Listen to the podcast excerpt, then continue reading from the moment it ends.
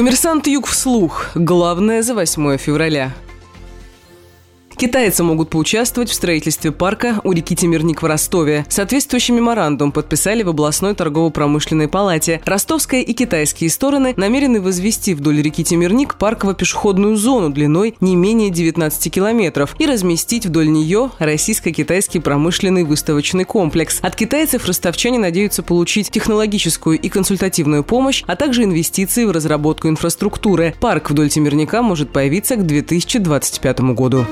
Режим ЧС из-за обрушения части общежития ввели в Ставрополе. Об этом сообщает пресс-служба городской администрации. Стена общежития на улице Бруснева, 4 обрушилась сегодня утром. Жителей эвакуировали и поселили в гостиницу. Потом дом отключили от газа, света, тепла и воды. По сообщению МЧС, на северной стороне фасада крошится кирпичная кладка. По всей площади здания на фасаде трещины. С южной стороны промокла штукатурка. За продажу человека на органы осудят жителей Таганрога. Прокуратура утвердила обвинительное заключение. На скамье подсудимых окажутся двое мужчин. По версии следствия, в прошлом августе они пытались продать на органы своего знакомого. Они нашли покупателя, который согласился на сделку. Цена вопроса была полтора миллиона рублей. Мужчину уговорили своего ни о чем не подозревавшего знакомого пройти обследование. Позже эти документы предоставили заказчику. При передаче денег покупателю злоумышленников задержали полицейские.